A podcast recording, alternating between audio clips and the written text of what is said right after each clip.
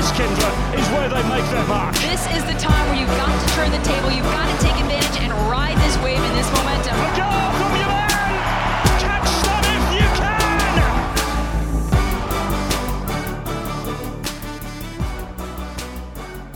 Hello there and welcome to the Match Preview Podcast. Callum Williams, as always, alongside former Gophers soccer star Kyndra D. St. Aubin. Lots to talk about. Lots to talk about. Uh, the good, the bad, the ugly, the significant, the frustrating, all of the above. Um, so let's start, Kyndra, first of all, with what we saw against Austin FC. Uh, before we focus on, on individuals, let, let's talk about the team as a whole. Um, no doubt there were positives, but against Austin FC at home at Allianz Field, it simply wasn't good enough, was it? Yeah, I mean, I think, you know, it's one of those things where we're once again sort of scratching our head, and you and I are trying to sort of get it together for the post game show um, of that match because you're trying to figure out how to break that down. How do you analyze what you just saw? How do you put words to what you're, you're sort of flabbergasted by? And I think we're not the only ones. I mean, there's a lot of people, you know, the talking heads, the pundits, whoever follows soccer that thought Minnesota United would finish, you know, quite possibly third, fourth, second in the Western Conference, um, just on your preseason expectations and looking at this roster and the abilities and what they did in 2020. But instead, you know, there's three games now where you can see similar things in each game and different things from each game. I think the the constant has been that they can't score goals.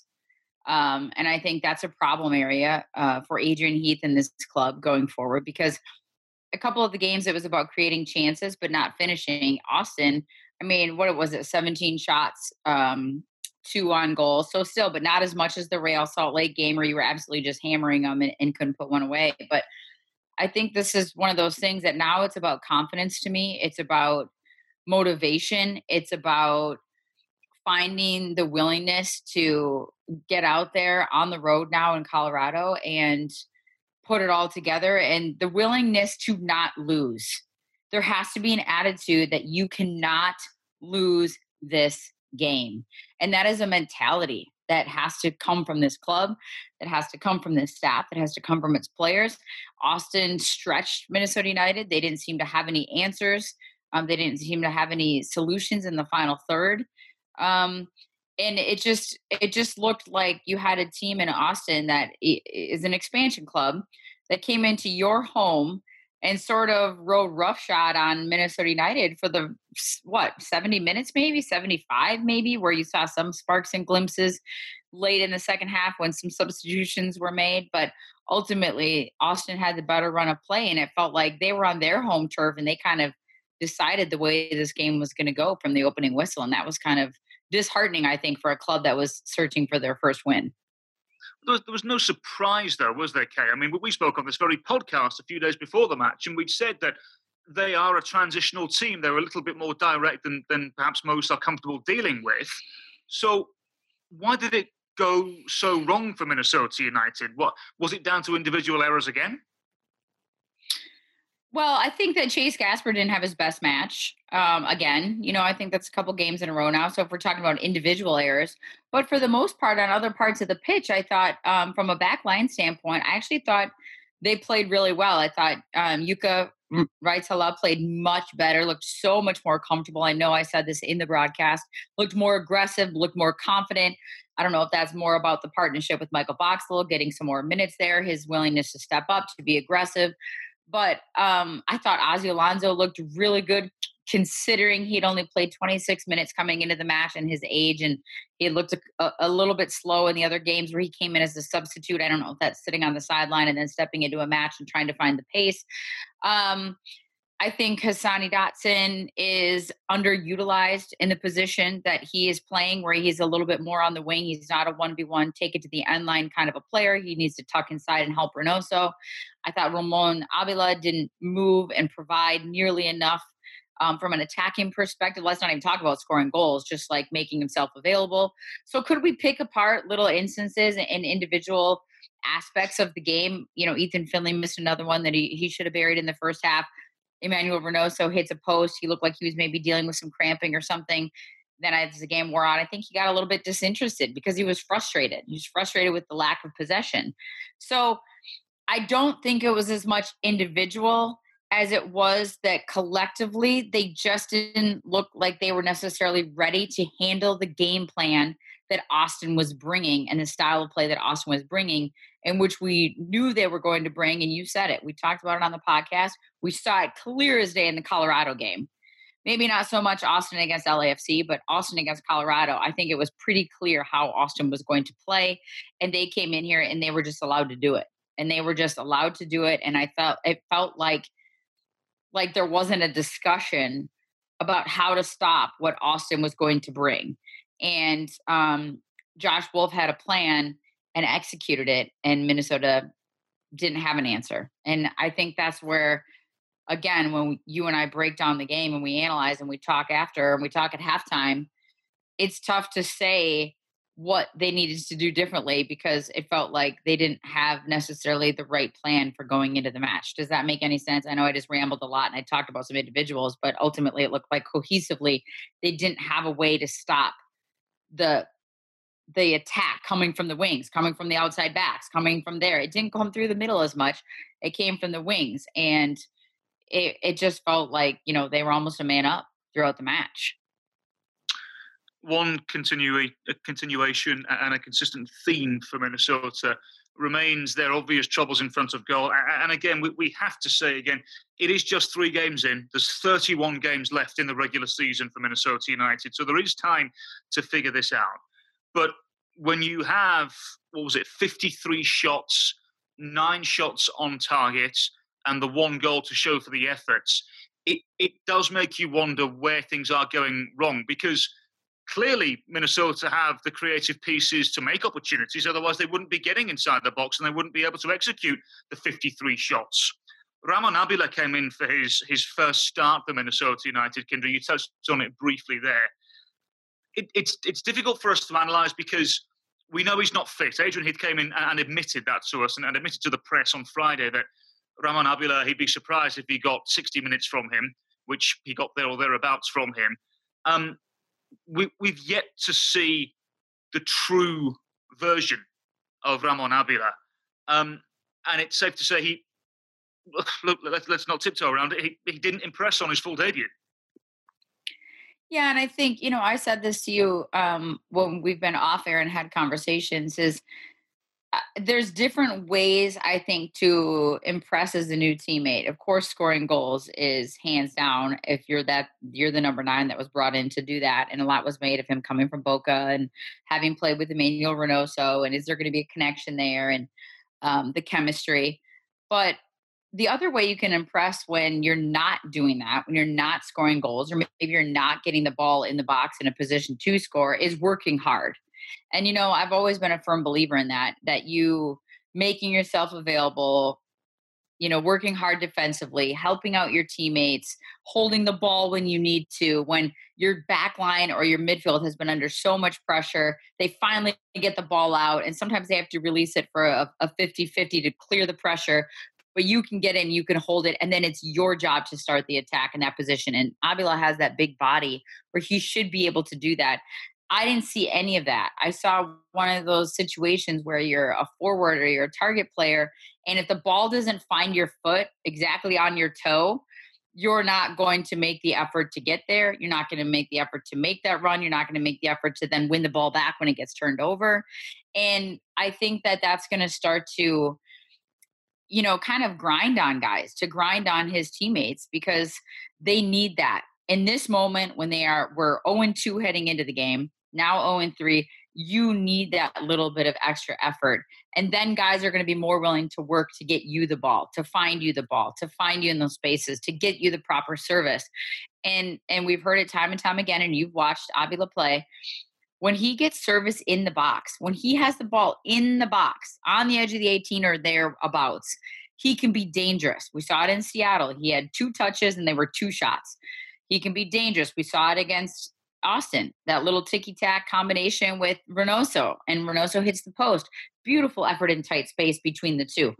But he's got to put in the effort and outside of those moments when the ball isn't on his foot to make it work. And I just didn't see enough of that from him um, in his first start for this club and in front of the home crowd. I mean, so many times we've seen players brought into this league and into Minnesota United that the second they step on the pitch, all they want to do is prove that they were worth the money and worth the time for the club to bring in. And I just didn't see that from Ramon Abila.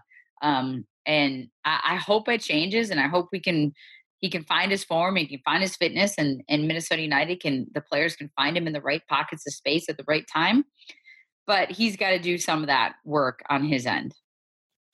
An individual who started out of position again for Minnesota was Hassani Dotson on that left hand side. Um, I agree with your assessment in the sense that he was near invisible on the left hand side, I thought. And then eventually, when the changes were made and he did come inside to the centre of midfield, it was like Minnesota United had a new player brought in in terms of into the centre of midfield. One would assume against Colorado, and we'll get into the Rapids here shortly, but one would assume that that's where he would start, that's where he would play, because it's obvious, isn't it now, Kyndra, that, and not that that was ever a debate, but it's so obvious that Hassani Dotson is so much more effective from the centre of midfield. A hundred times over. And I, I, I assumed that going into the Austin game. I assumed that if if they needed to find goals to win games, to create offense, that Hassani Dotson would be playing more centrally because that is where he is best. And when he is at his best, he is going to make the team better. And that is ultimately what they want. That is ultimately what Adrian Heath and this staff would or should or or you know th- that's what they need. That's what they want from him. So in the first two seasons we've talked about him being a utility player. He can play right back. He can play holding mid. He can play center back if you stuck him there. He can play left back. He can play anywhere you ask him to play. But those were because those were out of necessity at that moment. Literally your right back was gone now this is about what is best for the team and what is best for Hassani Dotson is what's best for the team. It's a it's a hand in hand situation for me. They need the creativity, they need the goal scoring threat, they need his ability to break lines, to find the pass, to draw the defender and slot the ball through, to have an outlet and a combination with Emmanuel Reynoso where both players can keep the ball and are smart and wise and, and know where to make the runs they they need all of that from Hassani Dotson, and he can't do it when what I'm going to call it is on the wing. I know that's not necessarily what the staff may call it, but I'm going to call it on the wing. And he is not a 1v1 get to the end line type of a player. He is a centrally tuck in and create type of a player, but has the ability to go at defenders when he's central, to draw a defender in, to beat a defender, to pass it off, to shoot from distance. He is a goal scoring threat, he's a passing threat and they need that from him and that that is how they are going to win games and that's how they're going to score goals and um and I'm not going to say they owe it to Hassani Dotson. I mean, he's done whatever the club has asked him. And when I interviewed him last week for the radio pregame show, I asked him specifically specifically about playing that position. And you know what Hassani's answer was? I'm going to do whatever I need to do to play that position to the best of my ability. I'm going to study other players. I'm going to study others that do that. I'm going to study others that play that position. He will do whatever he can to be on the pitch. And that is the attitude that you want. But ultimately, if they want to win games and find goals, in my opinion, he needs to be more central. Let's concentrate on the positives before we focus on Colorado Rapids. Um, when the youngsters came on, the likes of McMaster and in particular Patrick Weah, Foster Langsdorf as well, uh, was given an opportunity. Um, I thought they all gave Minnesota energy. They gave them a spark. They gave them a little bit of hope. Um, also, you mentioned as well, Jukka Raitala looked a lot more comfortable as well. So, despite starting 0 3 for the first time in, in the club's MLS history, despite there being obvious issues, there are lots of positives moving forward, Kyndra. And I do wonder as well, in, in terms of the game against Colorado, if we do see some of these young players given an opportunity. But no doubt they gave Minnesota the spark um, that they were looking for against Austin FC late in the game. You know what Patrick Weah looked like to me when he stepped on the pitch was, you know, the naivety of it. That that he he he wasn't overthinking it. He was just excited to be out there. And sometimes when you're naive about the situation, it's a benefit to you. Because if you think too much about it and you're like, oh my gosh, I'm 17 years old, I'm stepping on the pitch, it's a home field, my, you know, my family, whoever's here watching, whatever it might be, and I'm getting an opportunity when in a close game to make a difference, you might overthink it and almost paralyze yourself, you know, paralysis by analysis. Instead, he just looked out there.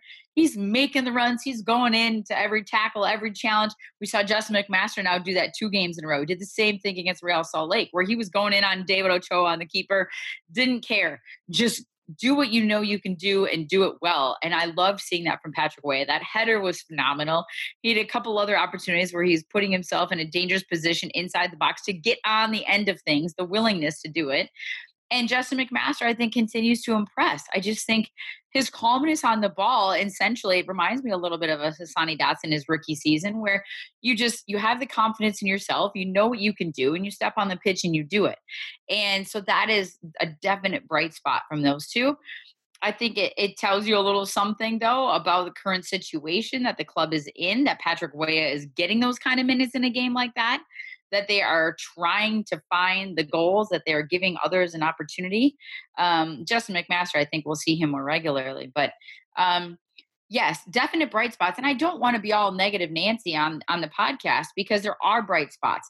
And I will tell you this: I don't want to. I don't, you know, want Minnesota United to be known as the club. Well, well, they work hard, you know, but they they it wasn't for a lack of effort in that game that they didn't find the result. I mean, Romain Metanire making those runs down the sideline for 90 plus minutes of that match, never gave up on the overlapping runs that, you know, there Michael Boxall, you know, running across both sides of the box to defend.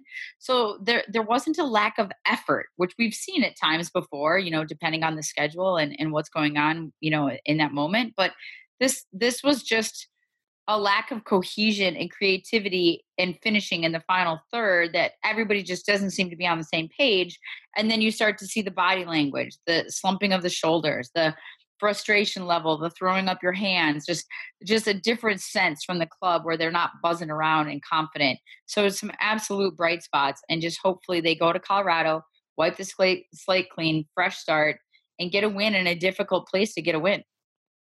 Okay, before we go to break, uh, next up we'll hear from Marcelo Balboa, the color analyst of Colorado Rapids, in the next segment.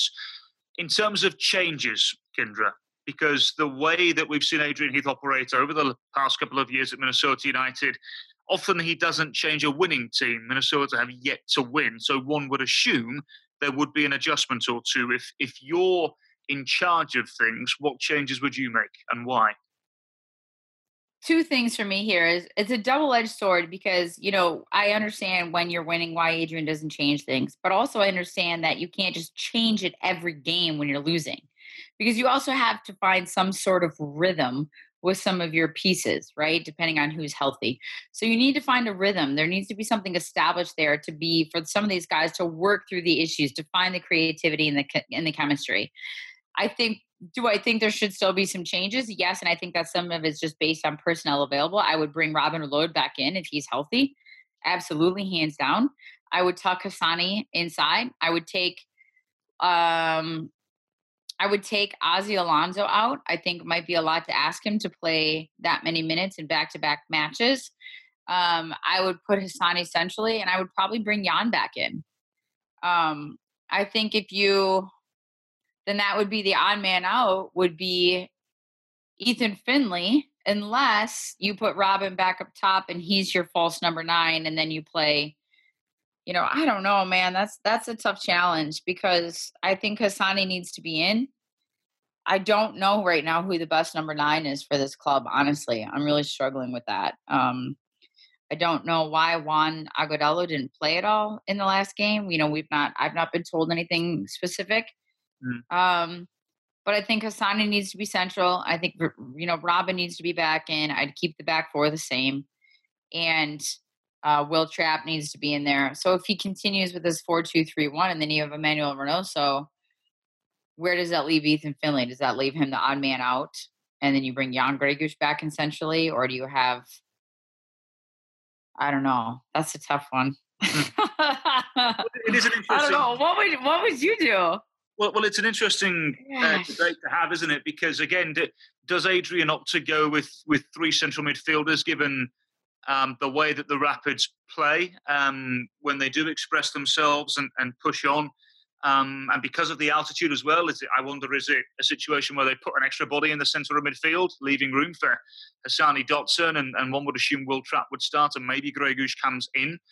Um, and then perhaps you, you look at, um, at putting Reynoso and Lod either side of a centre forward. Um, maybe Lod is the forward and Reynoso and Finlay on either side. It, it just depends, doesn't it, really? But um, the, the point is, is that the club have got options if they need to. do you know the one thing as well, Kyndra, that wouldn't surprise me at all? And well, no, it would surprise me, but the, in the same vein, I wouldn't be shocked if Justin McMaster was given an opportunity as well, because he has impressed since he's come on, and I know they've been cameo appearances, but but he has come on and done well. Um, I wonder if perhaps now away from home, where there tends to be a little less pressure, and you spoke of the naivety of some of the younger players as well. I wonder if away from home, Adrian says to Justin McMaster, you, you go and play. Just go and play and do your thing, you know? I, I do wonder. But um, where would no he doubt, be? I would stick him, and, and this is. and then who's out? what day is it? It's Wednesday now. So, you know, we've still got a few days until we understand who's available. But, you know, let's assume Robin Lod is available. Um, I, I, would uh, I would put McMaster on the left hand side. I would put Lod on um, on the right with Reynoso underneath. Um, and and if Agudelo is fit, maybe you start Agudelo. But if if Agudelo isn't fit, then you would you would have to say if if he's not fit, then I would go with Lod up front, McMaster and Reynoso either sides of of Lod with the three central midfielders, Trapp, Gregus, and, and Dotson, um, because I think McMaster, um, I think he's he's new in the sense that I'm not sure there's there'll be data on him for sure, and people will, will have scouted him because, to our knowledge, he was going to go top three um, if it wasn't for the ACL injury in 2020. So people know him, but um, I just wonder if, if perhaps the Rapids wouldn't expect that. I don't know. And then you've got Ethan Finlay to bring off the bench if you need to as well, plus Ramon Abila. Um, so it's a tough I agree with you. I agree with you though. When you put that kind of those kind of players on the pitch together, even if they're slightly quote out of position, let's say what they're you know like a Robin Lod playing as a as a number nine, right? Mm. I think they all have the same. They're like minded in how they like to play in advance and go forward and they're all willing to do the work defensively, which I think is very important, especially when you look at this Colorado midfield and you know some of the the players that they have. So I think that that could absolutely be a recipe for a win and for some goals, because I do think Hassani Dotson has the ability to shoot from distance or you know press on. Jan Gregus, if he you know gets his situation sorted and can and shoot on frame, then I think that's a good thing. But I think Justin McMaster is very similar in that possession oriented, good first touch, can find the spaces to do a little combination play with Reynoso, with Robin Lod. I think that can be a recipe for um, more fluidity in the attack, not just whipping balls in, more than your Chase Gasper, Romain Metanire overlapping runs, whipping the ball into the box, are a rarity and a luxury when you're forced to do that, but not what you're relying on to score goals. Um, and again, what I said before, they are all willing to work defensively, and everybody that you just named there. And I think that makes a, a big difference um, for the kind of a pressure that you can apply on the road. And I agree with you that there's less pressure normally when you're on the road, so why not start the rookie? But mm. being 0 3, even though you're going on the road, there is a tremendous amount of pressure on this club right now. And I get it, it's only three games in but you just got to get this monkey off your back. And even if it's a draw, get a point, something, score a goal, get a draw, whatever it might be. I, I like that that idea of that lineup depending on who is available and healthy. We'll wait and see. Reckless speculation again on this podcast. Just what we tend to do best. Uh, all right, next up, we'll speak to Marcelo Balboa, the colour analyst of Colorado Rapids, and talk all things the Rapids, Minnesota United's next opponent on Saturday. We'll see you at the other end of the break.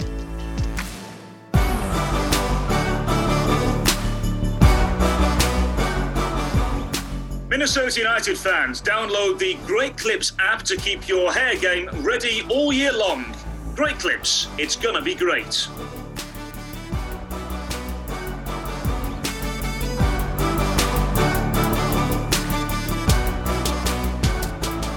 And a very warm welcome back to the match preview podcast. Callum Williams alongside Kyndra D. St. Aubin. We thought now, given the Minnesota United uh, side are playing Colorado Rapids this coming weekend, we thought we'd bring in the soccer expert in Colorado. Mr. Colorado Soccer, I think it's safe to say. Some people call him. Uh, Marcelo Balboa. Uh, hello, how are you? Welcome to the podcast. I'm good. I'm usually known as the mountain guy, so known as the soccer guy in Colorado. I'm all right. I'm happy with that one. Thank you.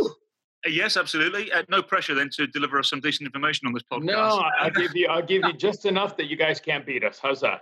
There we go. We'll, we'll go with that, shall we? Also, apologies. You may very well hear the um, tornado sirens going off in the background here. I promise you, well, at least to my knowledge, there's not a tornado at the moment, but we'll wait and see. If I all of a sudden disappear, you know why. Um, so, uh, Marcelo, um, a decent start for Colorado Rapids this season. Good win in, uh, in inverted commas in Vancouver over Yeah. the weekend. Uh, what have you made of the Rapids so far? Um, you know, eh, it's been a mixed bag. Let- Let's just be honest with it. When uh, you go to Dallas and you've had chances to win, you couldn't finish it off. You get out of there with a tie. Uh, you come home, you go up one nothing. You're not playing great soccer, um, but the mentality of the group when it came out the second half, it was a little flat. And maybe like some teams, like we all do as ex players, sometimes we overlook a team. God, it's a new franchise. We overlook it and and Austin came in here and did what they needed to do. They did something a lot of teams haven't done, and they came in and pressed Colorado for almost 90 minutes. And uh, Colorado wasn't used to it. The game got stretched out. It wasn't Colorado's game. So the good thing is they bounced back. They went to play Vancouver in Salt Lake. And, and they grinded out a result. They were the better team. They created a lot of chances. Shinyashiki had two or three really good looks in the first half, just couldn't put it away. And then Rubio with a absolutely fantastic free kick gave Colorado the win. So listen, uh, you take what you can get right now, but uh, Colorado has gotten better progressively, and that's probably the best showing they've had was against Vancouver.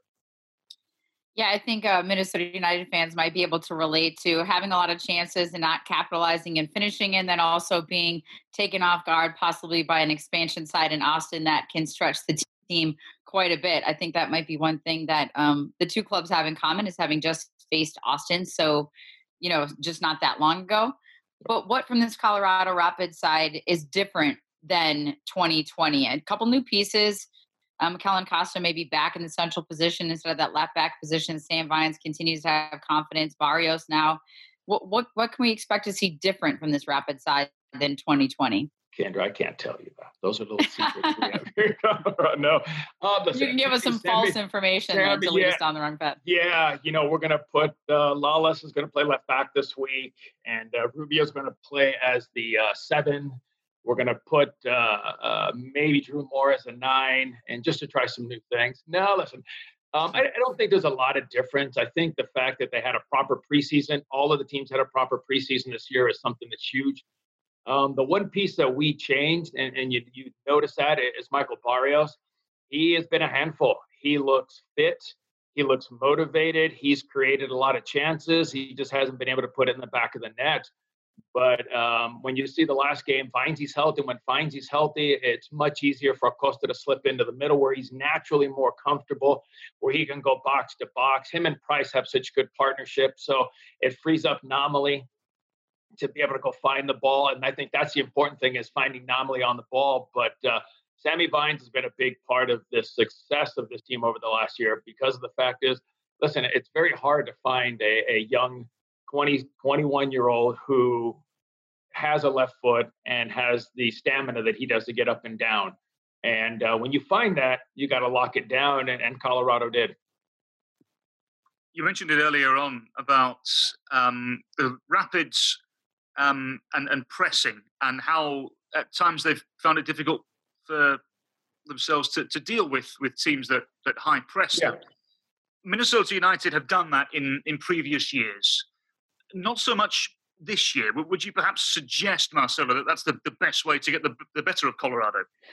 Um, not a lot of teams will come into into Colorado and open themselves and expose themselves like Austin did. Colorado did not take advantage of it that day, unfortunately. They created some chances.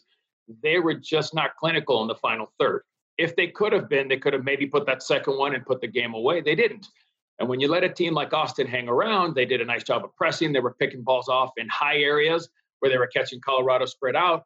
And listen, a little bit of luck goes a long way too. Let's be honest. A deflection, it goes into the goal. So there's a lot of things that went wrong that day. But um, I think a lot of teams are are pressing much higher up the field and trying to win the ball in, in that area where you're closer to goal. But uh, but I don't know if it's a weakness. I think it just depends on how you press. If you're willing to make the effort at altitude, because eventually it does get to you. The the difference is now the teams are coming in day up. It doesn't affect you as much. Usually, if you come in 24 hours before, it gets into your bloodstream. It's you know you can feel it. First 15 minutes, you're trying to catch a second wind.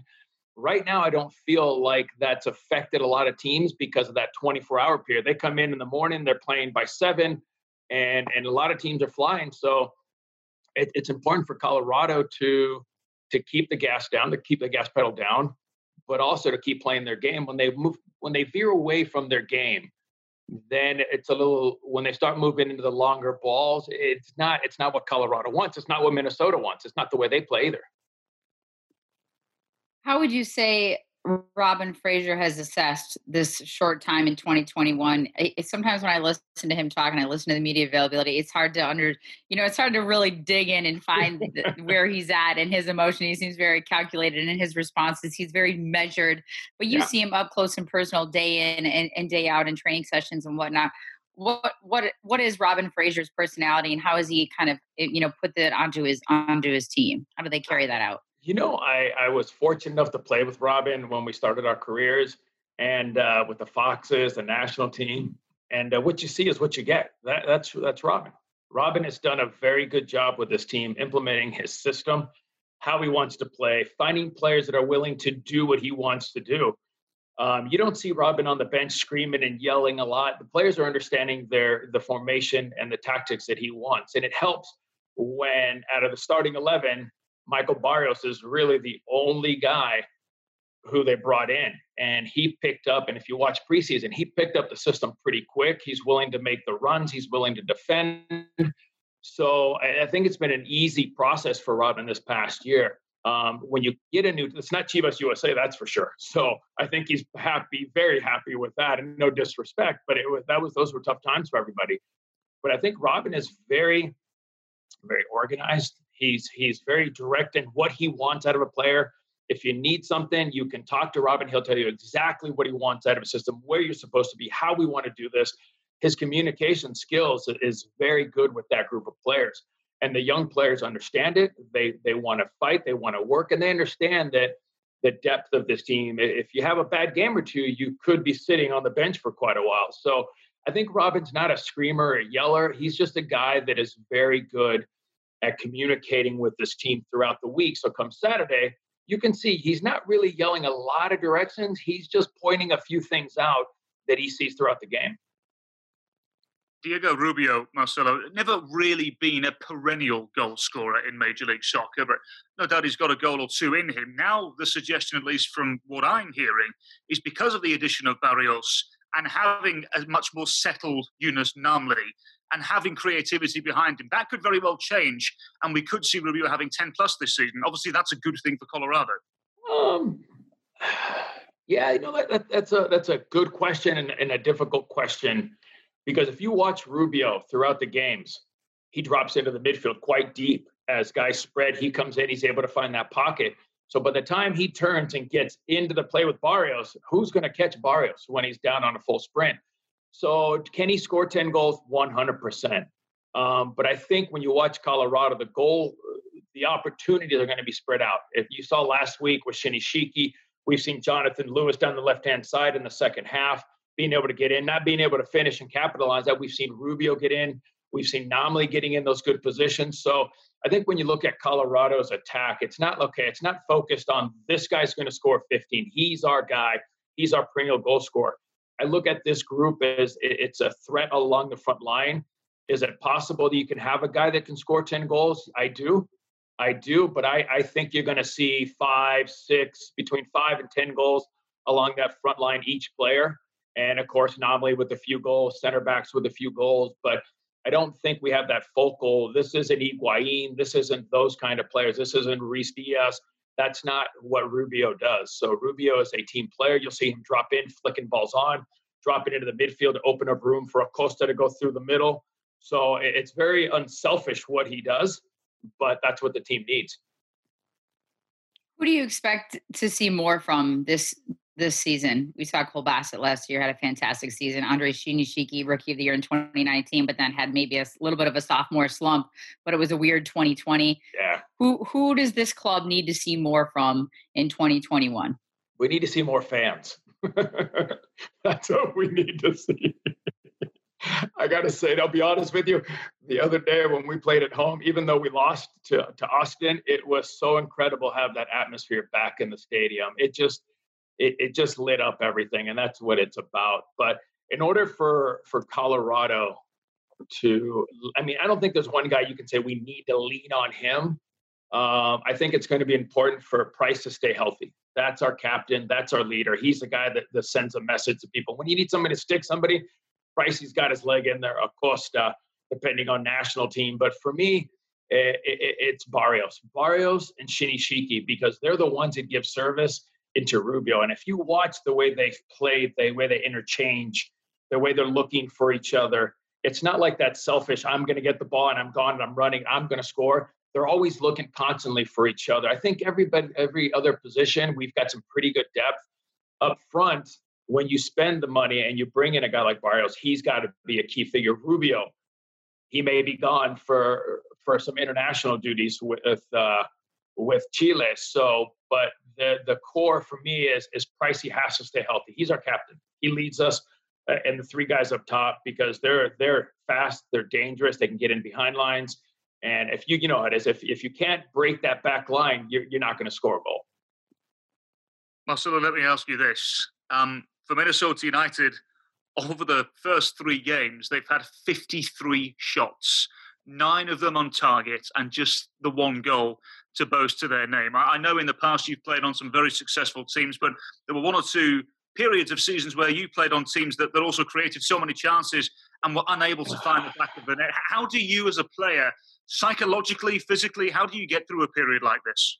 Well, I've played on a few teams that couldn't score goals. Let me tell you. So um, um, it, it's difficult because watching that last game, um, I thought it was good. I thought it was good up three quarters of the field. I thought that final third, it was like they were lost. They were confused.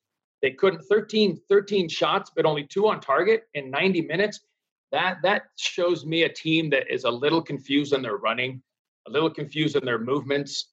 Um, a team that plays well leading up to that final third. But listen, it's like anything else. We all go through those slumps. Teams go through those slumps where they can't score goals, they can't put it in the back of the net um, is can you fight that? Do they have the right mentality to fight through it and keep pushing and pushing?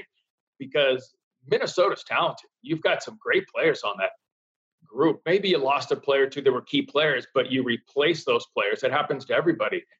But it, I got to say, watching you guys, I'm surprised you haven't won a game yet, Minnesota, just because of the way you move. And sometimes, you know what, it looks a little unorthodox. It looks a little, a little bit of a mayhem in there. But uh, I, I'd say this: you, if you don't win in the next two or three games, then then there's a big issue there. There's a huge issue there because you can't listen. I know there's no relegation, but this regionalized Western Conference, where you're only playing three games from the Eastern Conference, you've got three hiccups. You got three mistakes. If you keep losing, you put yourself that far out of a playoff race, you, you could be in trouble. So they've got to find. Listen, it doesn't have to be pretty for Minnesota. They just got to find a way to win in two weeks from now. to that, yeah, yeah, exactly. Not not this weekend. We get it. We get. It, we got it. We got it. We got it. I was it. waiting to see if you caught that. That's yeah, every, everybody's scrapping and clawing right now. Um, you know, is is that in your your from your perspective, watching Minnesota from an outside point of view, and also as a former player, and and as a coach, is it just goals will change this We'll turn this around eh, you know i mean sometimes I feel like it's as simple as they just need to put one away and then this monkey will be off their back. But from your perspective, what you've seen in the teams that you've played on, is is it that simple, or does it need to be a more uh, permanent shift in, you know, how they're going to accomplish these things, and it can't just be a one-off goal or a one-off win? Listen, a, a win, a win changes everything. A win changes the mentality, your mindset. It changes your energy. So it doesn't matter how you win.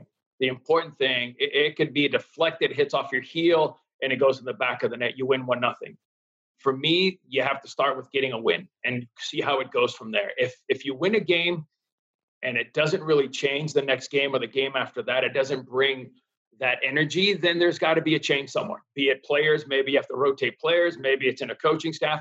That's that's a decision for the Minnesota uh, front office. But uh, a win is a win. Win changes mentality, changes your mood in the locker room. It takes, like you said, it takes that stress off your shoulders. So I, I think that's what Minnesota's waiting for. They're waiting for that one win, that one win to see what it sparks. And, you know, we've seen teams win one game and then they win five in a row. Perhaps a new signing and a new bit of energy in the dressing room may very well help them turn the corner. Um, if the right player is signed, yes, 100%. Not just a signing, uh, the right player for what Minnesota's looking for because when you look at at Finlay and Trapp and you're looking at, at guys like Reynoso, that's some that's some pretty talented players already right there. So you're looking at Boxall, you're looking at quite a few good players, but uh, you can have the best players in the world, but if you don't put the ball in the back of the net, you're not going to win. So, like I said, it, it doesn't matter uh, who you sign it, has got to be the right fit. It's got to be the guy that's wanting to score goals or wanting to defend, that wants to be with the club, not just here on uh, on on loan, thinking I'm going to be here for a year and they're going to sell me. There's a lot of factors that go into it, but uh, for me, uh, signing, the right signing, could spark a group. Yes. And I, we've got to follow up with this question as well, Marcelo, because I know you're an expert in the CONMEBOL region. Um, Minnesota United were um, very active in the off season. And they brought in Ramon Abila from Boca Juniors on loan. And, and, obviously, he comes with a reputation. He comes with a, a, very good reputation in terms of scoring goals. Yes. You mentioned earlier on in terms of wants and a lust for goals and um, fitting in the system. Was it a surprise to you that Minnesota went with somebody like Ramon Abila? listen, when, when you have an opportunity to buy a goal scorer, uh, you have to take a chance. Listen, not every signing is going to work out, but when you've got a proven goal scorer, if you go by reputation and all that, you, are going to question a lot of guys that, get, that, that you buy. So Abila, for me, is a guy that can score goals. He needs the service. Um, when when you're not playing particularly well and you're not getting the service, you get frustrated as a forward. You start dropping back into the midfield and you start doing things you normally don't do because you want the ball as a forward. And I'm not a forward, but knowing forwards and listening to them talk, and when they when they get frustrated, they don't get the ball, they drop into the midfield. The worst thing that can happen to Abila is for him to drop into the midfield because he's dangerous up top. He makes good runs. He's intelligent. He, he's he's physical. So um, I, it didn't surprise me. I, I, thought it was a good signing. I think if he didn't sign there, there would have been another team or two that might have been interested in him because, listen, we're all looking for goal scorers, a pure goal scorer, and that's what he is. Well, and to that point, Marcelo, when we look at the Colorado Rapids roster, and you talk, we've talked a lot about you know Diego Rubio already, but yep. where do you see Shinyashiki's role in that facet? You talked about him giving service, but centrally goal scoring. Um, I know he changed. Did he change his number this year? Did he, he switch it up to, to the nine. number nine? Yeah, yeah, yeah. third season. Ooh, I think you froze it, but we were talking about uh, about the growth. Nine, yeah, sorry. Growth. Yes, yeah, no, it's yes. all good. Um, his role is going to be either the seven or the eleven. His job is to create opportunities on goal. His job is to to create assists, fouls, score goals. Um, again, uh, this is a guy who rookie of the year struggled last year, but everybody struggled last year. This year, I tell you what, he he's different mentality. He came in fit. He's ready to go. When they take him off the field, you can see he's not happy. He has that attitude now that he wants to play a full 90 minutes. Um, he's got to be somewhere between five and 10 goals. And he's got to be somewhere between, I would say, eight to 12 assists this year. That's a successful year for him. He's a guy that can play on the right side, he can play on the left. When Rubio's gone, I would expect Shinyashiki to play that nine role because he likes playing that nine role. He played it in college, he played it a few times for the Rapids. So he's got a big role this year because if you look at the depth that we have, you look at Benezet on the outside, you look at Jonathan Lewis on the outside, you can put Namli on the outside and do some things. So there's a lot of depth in this group on the outside. So I think the pressure of him having to perform every week is a good thing because knowing that it takes a game or two, he doesn't do well, Jonathan Lewis is going to get that start. So I think that bit of pressure um, like like everybody else, everybody likes a little bit of competition. No one likes an easy ride where you know every week I'm going to start. There's no the pressure makes you better. The pressure makes you perform, and and so far Shinyashiki's performed. Wonderful, uh, Marcelo. Before we let you go, one final question for you. In your mind, what does a good season look like for Colorado Rapids this year? Playoffs. No if buts about it. Uh, uh, uh you can't go we talk about consistency in this club. Um, we've already moved in the right direction. If you look at all the youth players we have signed, uh, homegrowns that we've looked at and we've put on contracts that are that are starting to play, that was a focus of this group. But at the end of the day, uh, the only way you can show that's working is by making the playoffs. Seven teams make the playoffs, so uh, making the playoffs one year and not making them for the next two or three years is not good enough anymore. Uh, consistency for this club, consistency with making the playoffs. So making the playoffs, and we keep saying, well, we need to win one game in the playoffs. I, I you know, I agree, but I disagree. If we're going to make the playoffs, then we're going to fight for a damn championship. That's that's the way the mentality's got to be. It's not just getting to the playoffs. Just getting to the playoffs anymore is not good enough. It's not good enough. I don't think for any club team. So if you're not fighting for that championship every year, then then you need to switch it up a little bit, especially your mentality. That's my opinion. And it might be wrong. I may be people agree, people disagree. I'm okay with that. But I don't go into a season thinking, oh, playoffs and we're good. No, championship. We're going to fight for something this year. We're going to fight for an MLS Cup. That's what we all want. So for Colorado, my expectations is for Colorado to make the playoffs and fight for a championship. Love the competitive nature of this league now because everybody thinks yes. that way, don't I, listen, exactly. If you don't think like that, listen, making the playoffs in this league uh, seven teams out of I think 13, 14, half the teams make it. Is that, you know, I mean, I don't, I don't know if that's good enough anymore. Uh, it's not for me as a former player, as a broadcaster, as a 14 coach. Eh, that's that for me. That's not okay anymore. I mean, I want to win. I want a championship. When I re, when I retired, I wanted to leave a legacy, and it was trying to win, even at the USL level, at the WSL level. You guys probably weren't even born when I was playing, but that's okay. Or most of your listeners, it's fine. But when I played for the Nomads, it was about winning a championship. When I played for the Foxes, it was about winning a championship. When I played for the Blackhawks, champions for the Rapids, listen, no one gave us a chance. We made it all the way to the final. We wanted to win that championship. So, um, eh, listen, if you fall short, I'm okay with that. But in your mind, you've got to be fighting every day to reach that final. And I don't think we'll have that strong, that kind of mentality until this relegation. Because when you feel, when you feel that pressure day in and day out. And I felt it in Mexico. I didn't know what it was like. I'll be honest with you. I didn't know because I played here in the, in the leagues, the second leagues, and well, the top league at the time, which was the W, the Western Soccer Alliance.